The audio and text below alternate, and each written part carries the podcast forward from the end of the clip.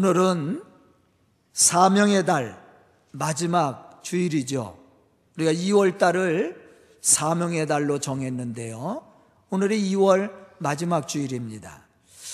과연 우리는 어떻게 우리에게 주어진 이 사명을 다하여서 하나님을 기쁘시게 하며 또 하나님이 약속하신 그 축복과 은혜를 우리가 받고 누릴 수 있을까? 우리 오늘 말씀을 통해서 생각을 해봐야 됩니다. 본문 말씀을 보면 오순절 성령의 은혜를 체험했던 베드로가 세상을 향해 담대히 설교를 하며 복음을 전하는 모습을 우리가 볼 수가 있습니다. 여기서 우리는 베드로가 무엇을 전하고 있는지를 알아야 됩니다. 뿐만 아니라 베드로의 설교를 통해 복음의 사명을 맡은 일꾼들이 세상을 향해 외쳐야 할 것이 무엇인지도 우리는 알아야 됩니다. 사도 바울은 고린도 후서 5장 20절로부터 21절에 보면 이렇게 고백하고 있습니다. 그러므로 우리가 그리스도를 대신하여 사신이 되어 우리가 그리스도를 대신해서 사신이 되었다. 하나님은 우리를 통하여 너희를 권면하시는 것 같이 그리스도를 대신하여 간청하노니 너희는 하나님과 화목하라. 하나님이 죄를 알지도 못하신 일을 우리를 대신하여 죄로 삼으신 것은 우리로 하여금 그 안에서 하나님의 의가 되게 하려 하심이라. 그렇게 말씀을 했어요. 우리가 이 복음의 사명을 감당하기 위해서 우리가 갖춰야 될 신앙의 모습 하나를 여기서 가르쳐 주고 있습니다. 그것은 우리를 위해서 십자가에 죽으신 예수가 우리의 그리스도가 되심을 믿는 믿음이죠. 또 우리가 예수를 믿음으로 말미암아 하나님의 의로운 자로 세워 주셨다라는 거예요.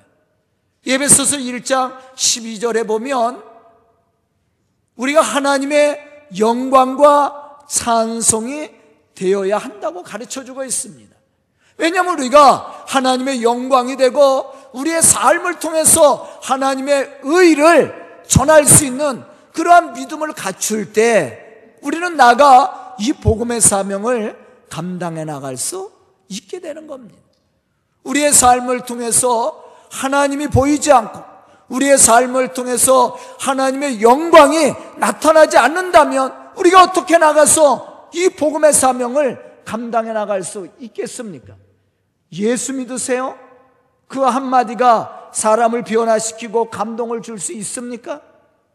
그렇지 않아요. 예수 믿으세요. 한마디가 사람을 변화시키고 감동시키는 것이 아니라 우리가 예수 믿는 참된 모습을 갖추고 있을 때 우리가 전하는 그 복음이 사람들을 변화시키고 감동을 시킬 수 있다라는 겁니다. 하나님은 우리를 그리스도의 사신으로 세워 주었습니다. 그런 그 역할을 감당하기 위해서는 우리의 삶을 통해서 하나님의 의가 나타나야 되고 또한 우리의 삶을 통해서 예수 그리스도가 보여져야 된다라는 겁니다.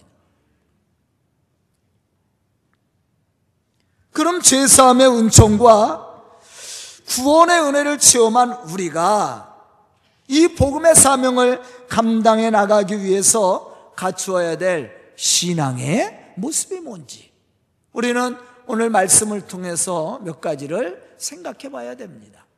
첫째는 하나님의 말씀을 듣는 귀가 열려야 된다. 말씀이 들려져야 돼. 그 말씀이 우리의 귀에 들려질 뿐만 아니라 그 말씀이 내 가슴에서 깨달아져야 되는 겁니다. 왜냐하면 말씀을 들어야 믿음이 생긴다고 이야기했죠. 믿음은 들음에서 난다라고 그랬어요. 그리고 우리가 하나님의 말씀을 듣는 귀가 열려져야 돼. 그래야만이 그 말씀이 우리 속에 은혜가 되고 기쁨이 되는 거예요. 본문 말씀을 보면 베드로가 설교를 할 때 이렇게 외쳤습니다. 너희가 십자가에 못 박은 이 예수를 하나님이 주와 그리스도가 되게 하셨다.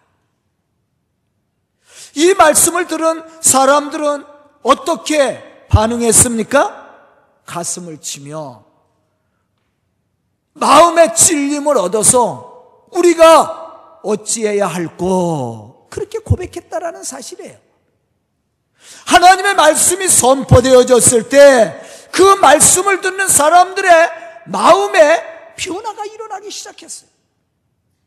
여기서 우리는 하나님께서 맡겨주신 복음의 사명을 수행하는 일꾼이 갖추어야 될 신앙의 모습을 발견할 수가 있습니다. 그것은 하나님의 말씀을 듣고 또 그 말씀을 담대히 증언하는 일이에요.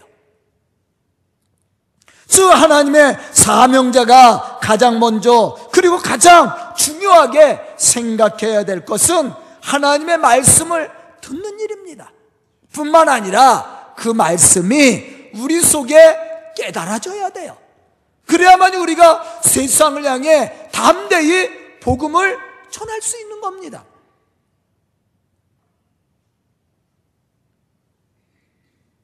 하나님의 말씀을 우리가 품고 사는 사람에게 무엇이 일어나요? 심령의 부흥이 일어나는 거예요. 이 말씀이 머릿으로만 깨달아져서는 안 됩니다. 그 말씀이 우리의 가슴에 체험되어져야 돼. 그래야 우리의 삶에 무엇이 일어나요? 마음의 부흥이, 심령의 부흥이 일어납니다. 그리고 하나님의 놀라운 창조의 역사와 구원의 역사를 우리가 느끼고 체험하는 거예요. 그러므로 이러한 사람이 하나님의 일을 감당하는 좋은 일꾼이 되는 겁니다. 성경에 보면 많은 믿음의 사람들이 소개되고 있습니다. 그런데 그들이 믿음의 사람으로 하나님의 그 놀라운 축복과 역사를 경험하며 그 능력 가운데서 주어진 이 복음의 사명을 감당할 수 있었던 것은 언제입니까? 바로 하나님의 말씀이 믿음으로 받아들이고 그 말씀이 깨달아졌을 때 그들은 비로소 이 복음의 사명을 감당할 수 있었다라는 겁니다. 예수님의 제자들도 마찬가지였죠. 그들은 평상시 예수님과 동행하며 많은 말씀을 듣기도 하고 기적과 이적을 보기도 했어요. 그러나 그들의 삶 속에는 아무런 역사도 일어나지 않았습니다. 왜냐하면 그들은 예수님을 통해 능력 있는 말씀을 들었지만 그 말씀이 온전히 들려지지 않았다라는 거예요. 다시 말하면 그들의 가슴에서 그 말씀이 깨달아지질 않았어요. 야, 예수님이 좋은 말씀을 하시는구나. 아, 예수님의 말씀이 능력이 있네. 왜냐하면 기적이 나타나니까. 하지만 그 말씀이 그 제자들의 가슴을 변화시킬 만한 그러한 말씀으로 깨달아지진 않았다라는 거예요. 다시 말하면 그들의 심령에 부흥이 일어나질 않았어요. 이러한 제자들은 나가서 이 복음의 사명을 감당하지 못했습니다. 왜냐하면 세상을 두려워하잖아요. 핍박이 두려워서도 그들이 나가 복음의 사명 감당하지 못했습니다. 그런데 그들의 삶에 변화가 일어나고 그들의 심령에 부흥이 일어나 그들의 삶이 변화되기 시작했을 때 그때서야 비로소 그들은 주님이 명령하신 대로 그 복음의 사명을 감당해 나가기 시작합니다. 즉 성령의 능력을 받고 예수님이 하신 그 말씀이 생각이 나고 또 가슴에서 깨달아졌을 때 그때서야 비로소 제자들은 세상을 향해 담대히 복음을 전하는데 핍박을 두려워하지 않습니다. 오히려 더 담대히 기쁨으로 예수가 그리스도인 것을 전하기 시작하죠.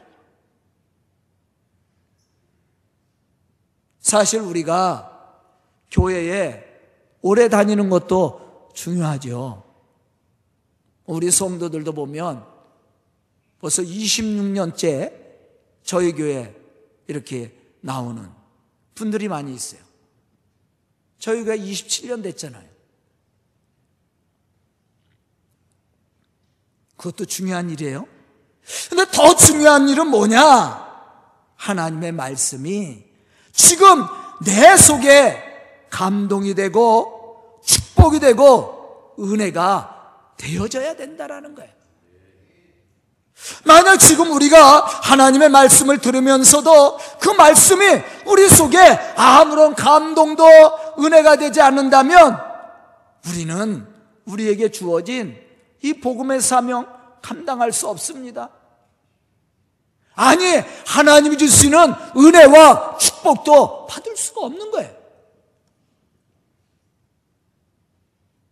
하나님의 역사는 하나님의 말씀을 믿음으로 듣고 행하고자 하는 그 사람들 속에 역사하는 겁니다. 또 성경을 보면 그러한 사람들이 하나님의 이 복음의 역사를 이루어 왔습니다. 왜냐하면 하나님의 말씀은 살아있고 운동력이 있어 어떠한 예리한 칼보다 우리의 완악한 심령과 또한 교만한 마음을 찔러 쪼개서 우리로 하금 회개에 합당한 열매를 맺게 할 뿐만 아니라 더 나아가서는 능력 있는 자로 주에 맡겨진 이 복음의 사명을 감당할 수 있는 믿음의 사람으로 능력의 사람으로 갖추게 한다라는 거예요. 예수님의 제자들도 마찬가지죠. 그들이 오순절 성령의 은혜를 통해서 말씀이 생각나고 그 말씀이 깨달아지기 시작했을 때 그들은 세상을 향해 맡겨진 이 복음의 사명을 감당해 나갔습니다. 저는 오늘 말씀을 듣는 우리 성도들이 이러한 믿음의 사람으로 주의 거룩한 이 복음의 역사를 감당해 나갈 수 있는 그러한 믿음의 성도들이 다 될 수 있기를 주님의 이름으로 축원합니다. 두 번째는 우리 앞에 행하시는 하나님을 볼 수 있는 믿음의 눈이 열려져야 돼요. 우리 속에 역사하시는 하나님을 우리가 볼 수 없다면 우리가 어떻게 하나님의 살아계심을 전할 수 있습니까? 말씀 속에 역사하시는 하나님이 체험되어지지도 않는데 우리가 어떻게 세상을 향해 하나님의 살아계심을 전할 수 있겠느냐는 거예요.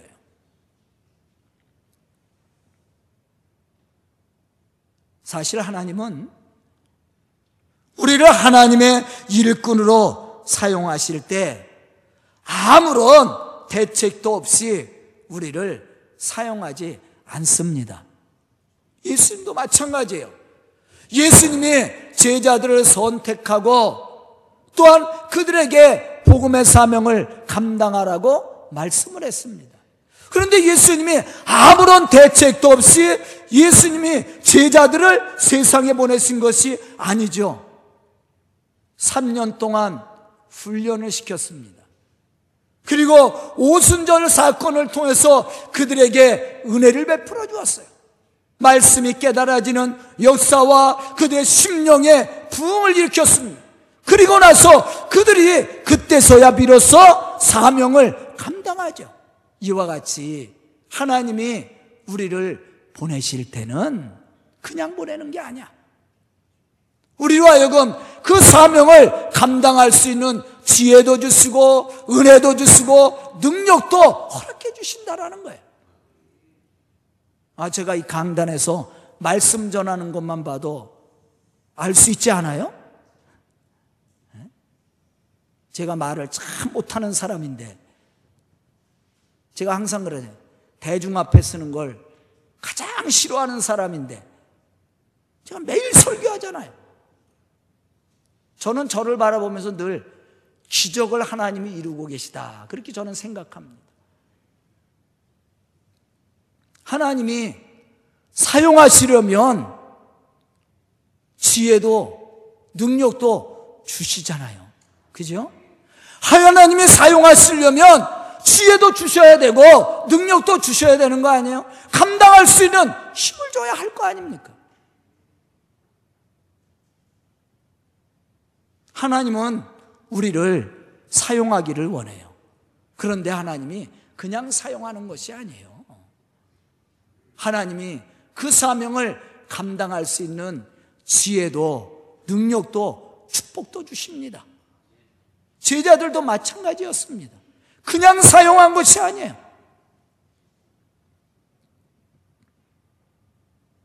그런데 우리에게 중요한 신앙의 모습이 있습니다.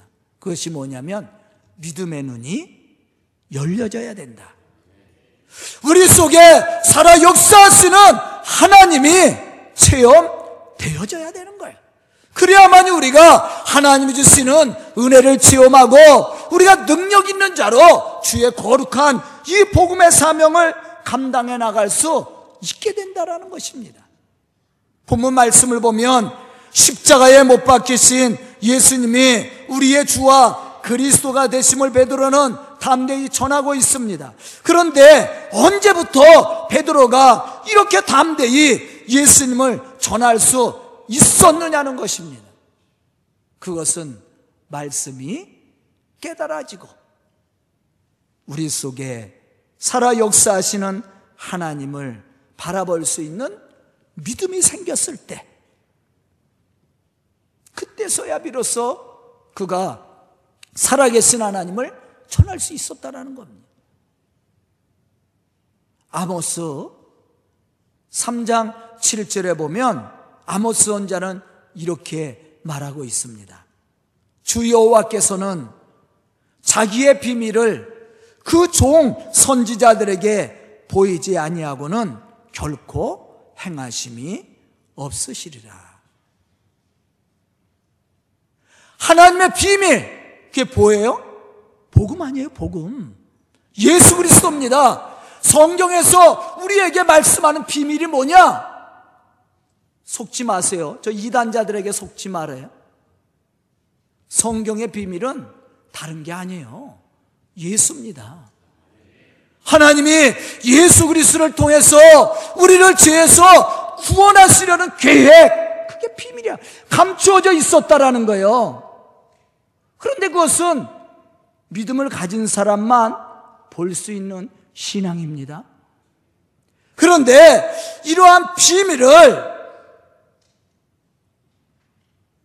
그 종들 선지자들에게 보이지 아니하고는 결코 행하심이 없다라고 그랬어요.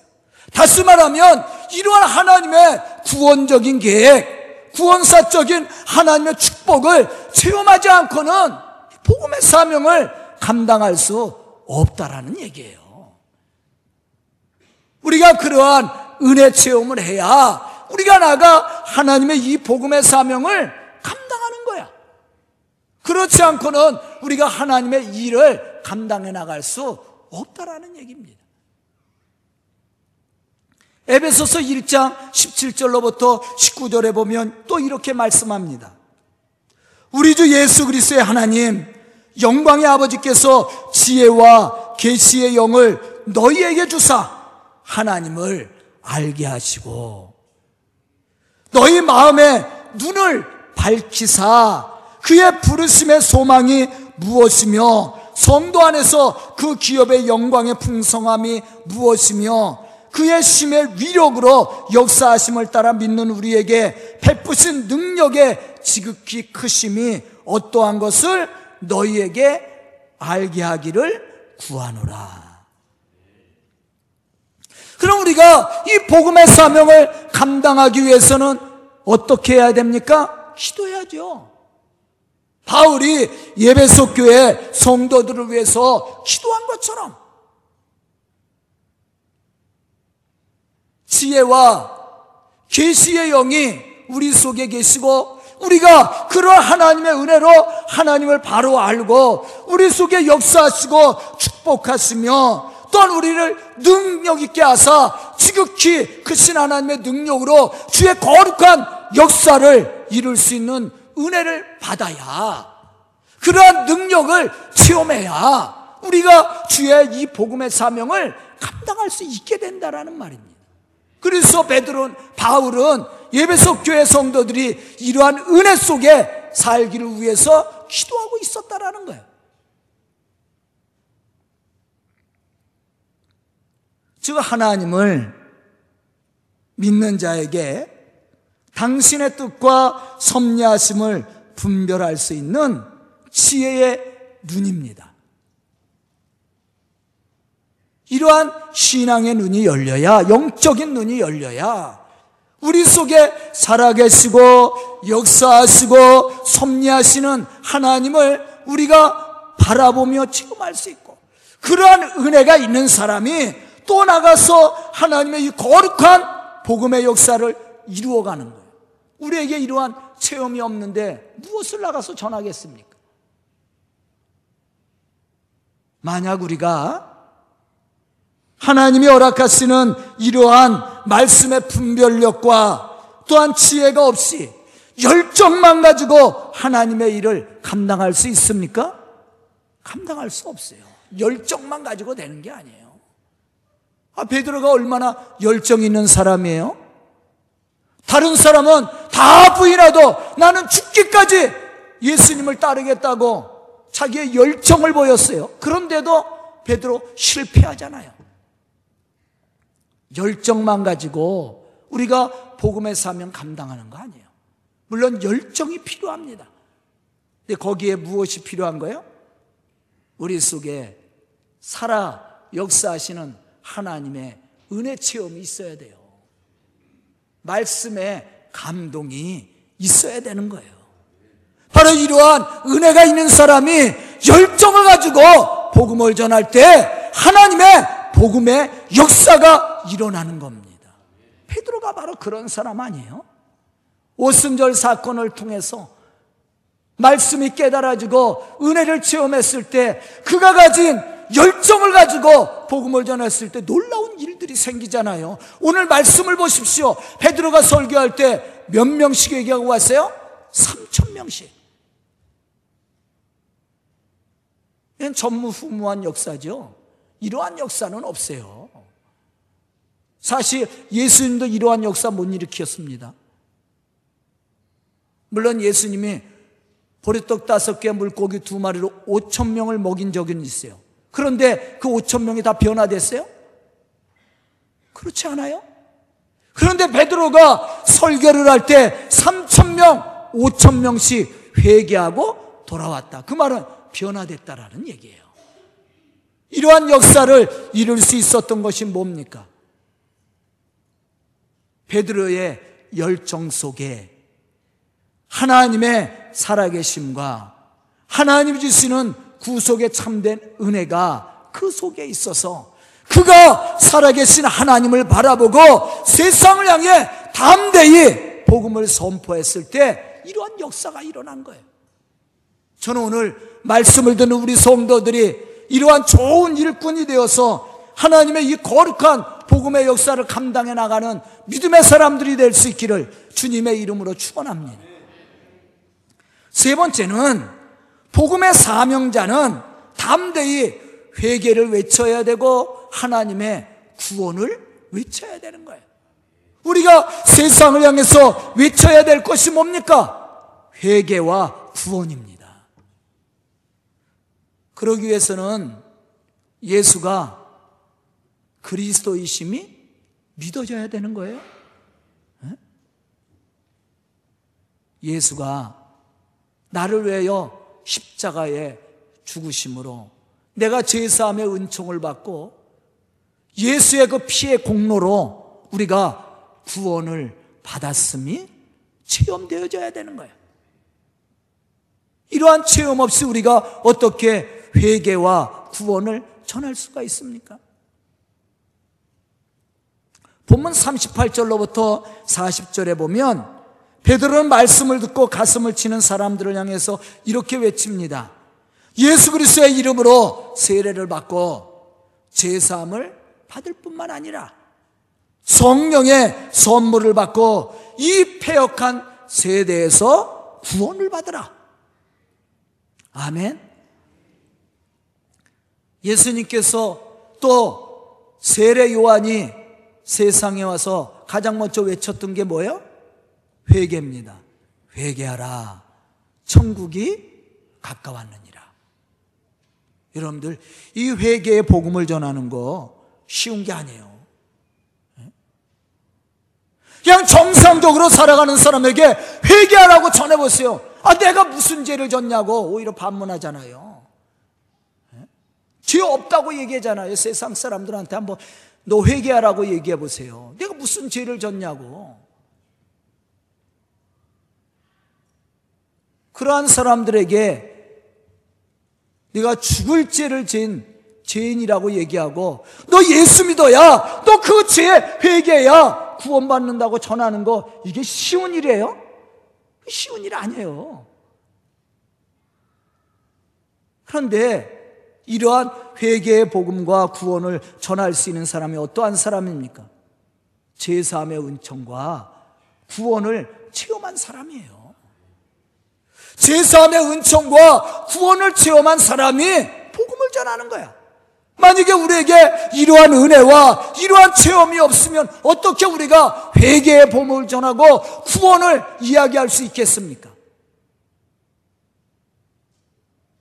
예수님의 제자들도 이러한 구원의 은혜 이것을 체험하지 못했을 때는 복음 전하지 못했습니다.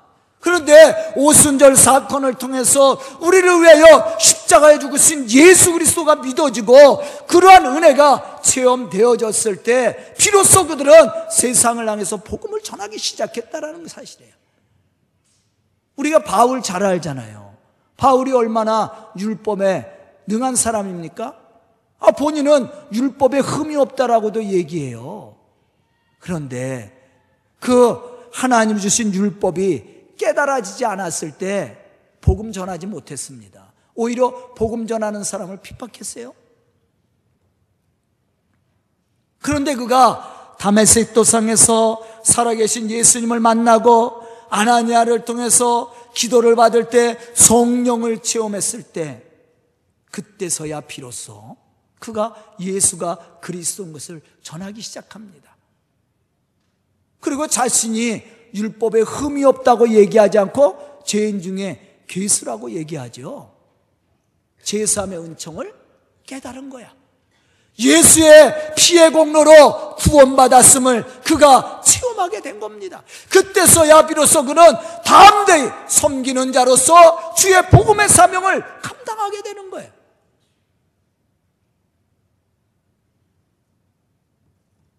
여기서 우리는 한 가지 중요한 사실을 알아야 됩니다. 그것은 회개의 은총을 전한다라는 것은 그 속에 하나님의 구원이 있다라는 얘기예요. 다시 말하면 하나님의 구원을 체험한 사람이 회개의 복음을 전할 수 있는 거예요.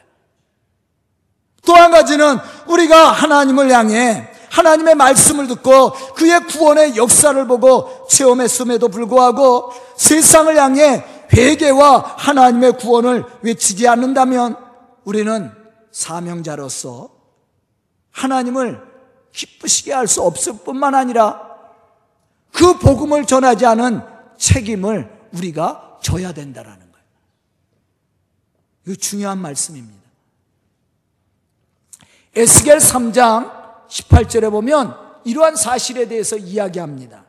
가령 내가 악인에게 말하기를 너는 꼭 죽으리라 할 때에 네가 깨우치지 아니하거나 말로 악인에게 일러서 그의 악한 길을 떠나 생명을 구원하지 아니 구원하지 아니하면 그 악인은 그 죄악 가운데서 죽으려니와 내가 그 핏값을 내 손에서 찾으리라. 아주 중요한 말씀이에요. 만약에 죄, 죄 가운데 죽어가는 영혼이 있는데 그를 깨우쳐 복음 전에서 그를 구원하지 않으면 그 죄값을 누구에게 찾겠다라는 거예요? 전하지 않은 우리에게 찾겠다라는 얘기예요. 그러면서 에스겔은 또 얘기하죠. 우리가 나가서 복음을 전하고 그를 깨우쳤음에도 불구하고 그가 듣지 않았다면 그 책임은 누구에게 있어요? 복음 들은 그 사람에게 있는 거예요. 우리에겐 책임이 없어.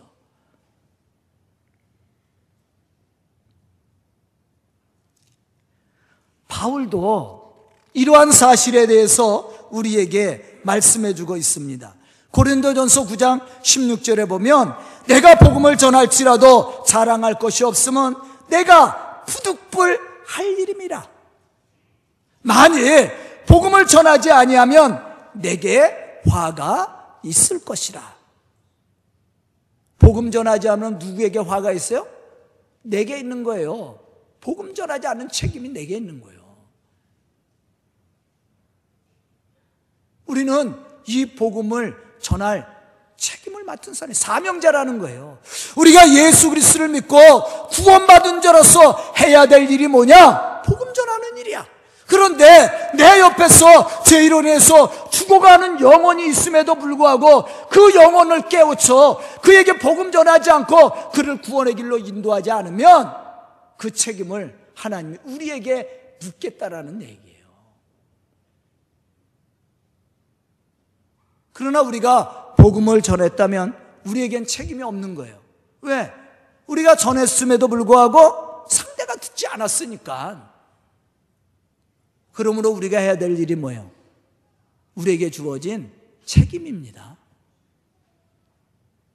사명이죠. 감당해야 돼.